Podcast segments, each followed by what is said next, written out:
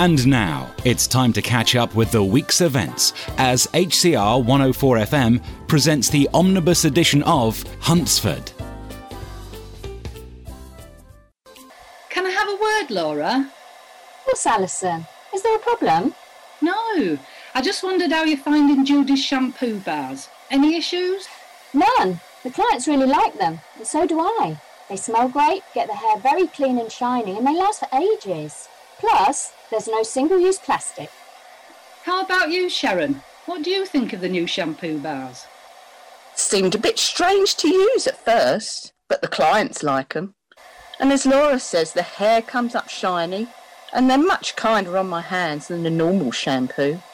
Hmm, sounds like we're willing to risk ordering a second batch from Judy. Yes, definitely. Why is it a risk, Alison? We're talking shampoo bars, not nuclear missiles. Oh, let me give you some background. The first time we bought hair products from Judy, supposedly high end goods at a bargain price, they were a nightmare. Some clients complained they stank. Others got a nasty rash. It was awful. Mm, I had only just persuaded Fiona to let me and Laura take on the ordering, and there I was, panicking we'd get sued. Uh, did anyone sue? No, thank goodness. Judy refunded us, and we made grovelling apologies to all our clients and reimbursed them. Because we acted quickly, it blew over.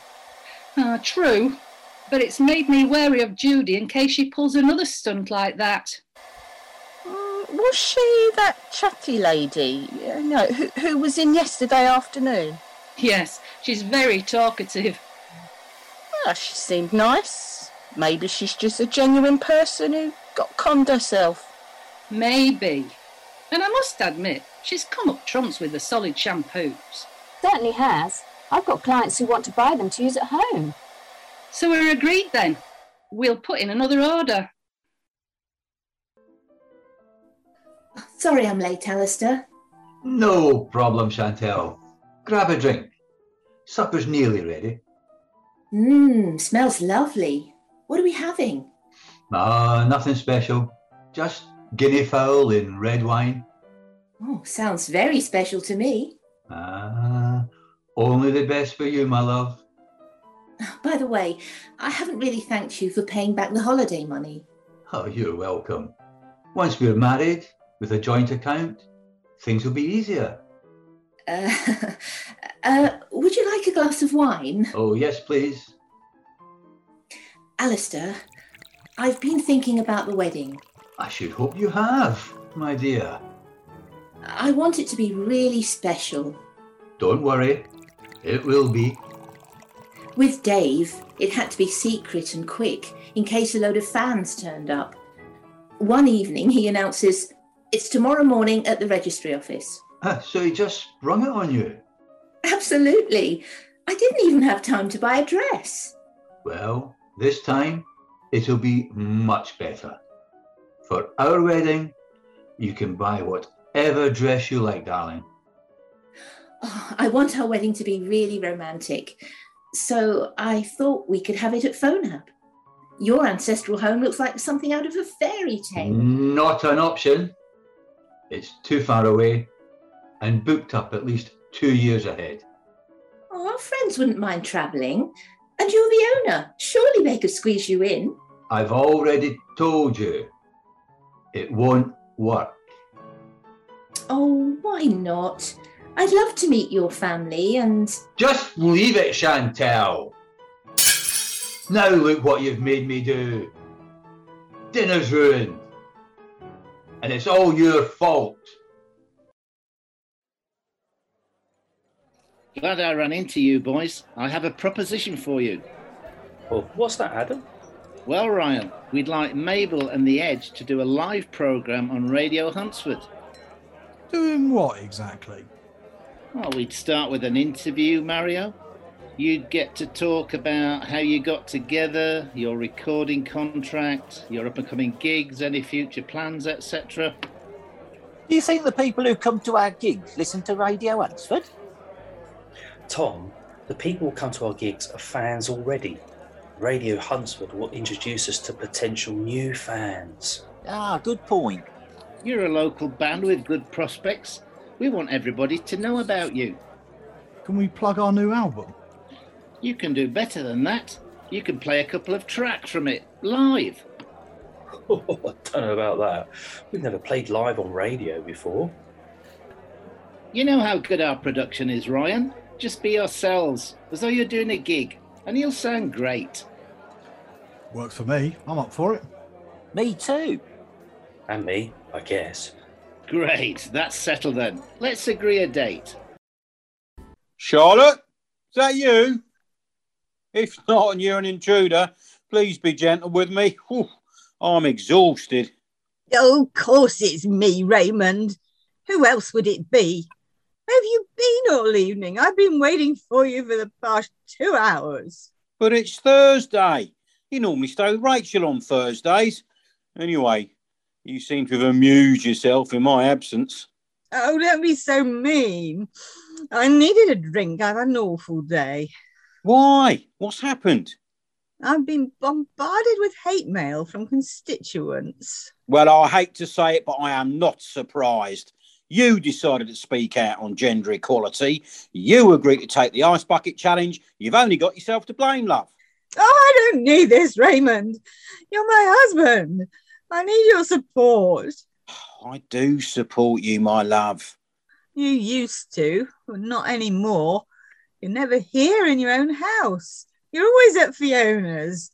Anyone would think you were married to her, not me. No, that's not fair. I've been looking after my little boy. Why should I have to come home to an empty house? Like I said, I thought you were away. You're putting Fiona and Jasper above your own family. Oh, that's a bit rich. Coming from the woman who kept Rachel and my grandkids a secret. What's that got to do with it? I missed out on seeing Olivia and Henry as babies. So I'm making up for that lost time by helping my little Jasper. Oh, so basically it's my fault you're neglecting me. Oh, that's not what I meant. Oh, that's how it sounded. I'm going to bed.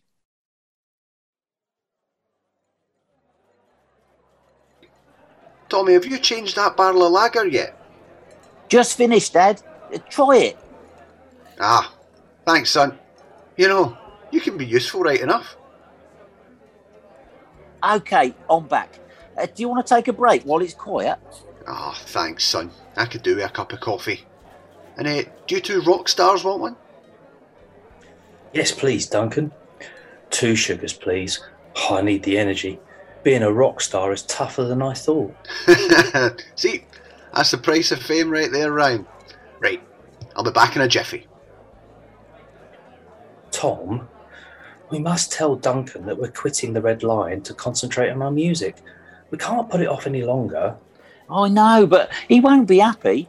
And because I'm his son, he'll take it personally. I know, but we've got to be brave and just do it. Shh, look, he, he's coming back. Let me handle this. Here's your coffee, lads. Look, Dad, you're not going to like this, but me and Ryan going to quit working here. Our record company's going to ditch us if we don't. Ah, to be honest, son, I seen this coming. See, MD can work in a bar, but not MD can be a musician. You know, you gotta go for it while you've got the chance. Really, Dad? Aye. Although, it's a shame the pub's no longer going to be a family business, though. I know, and, and I'm sorry. Right, look. You can't leave until the new year, alright? I mean, I've got to find replacements, and we need to get through Christmas as well. No problem. We already said we have to work Christmas and New Year. In that case, then, best of luck, lads. What are you looking at, Bob? Oh, Judy, you, you made me jump creeping up behind me like that. Well, I wasn't creeping, but I am curious as to why you're looking online at baby toys. Not feeling britty, are you? It's a bit late for that. No, no, no, no, I, no, I wasn't looking at babies' toys. My search engine took me to the wrong website, that's all. Yeah, well, then why are you being all weird and looking guilty? No, I'm not. I'm not. Uh, I was searching for a torque wrench and I must have typed in toy by mistake, then hit return. Mm, I see. Well, I was getting quite excited for a moment, thinking that you were going to be a grandfather. Huh? What do you mean? Well, I thought Robbie's girlfriend might be pregnant. Oh, calm down, Judy. Fernanda's not pregnant and we're not going to be grandparents. Oh, shame. Oh, look at that cute toddle truck. Oh, it'd be lovely to have a little baby to buy it for. The only other baby we know is Fiona's Jasper. Oh, oh, is, is that what he's called? But we don't know Fiona well enough to buy her a baby present. Judy, what is the matter with you? No one's pregnant and I'm not looking up baby stuff, okay? Now, let me search for that torque wrench. Okay, Bob, well, I'll go make dinner. It would be nice to be a grandma, though. Episode 95 was written by Helen Cooley and 96 Jean Fairburn. Laura was played by Carol Hooper, Alison J. McCurcher Kay, Sharon Vicky Merchant, Alistair Patrick Ruddy, Chantel Becky Zarati, Adam Steve Kay, Mario Tony Irving, Raymond Ben West, Charlotte Tina Yates, Ryan Stewart Nunn, Tommy Pete Woolman, Duncan John McCusker, Bob Roger Ems, and Judy Sonia Anderson. Post production engineer Sue Rodwell Smith. Sounds Wavelength Sound Library and freesound.org. Huntsford's theme tune was composed by Nick Thompson. Produced and directed by Sue Rodwell Smith, Huntsford was brought to you by Wavelength Productions and recorded in Huntingdon, Cambridgeshire.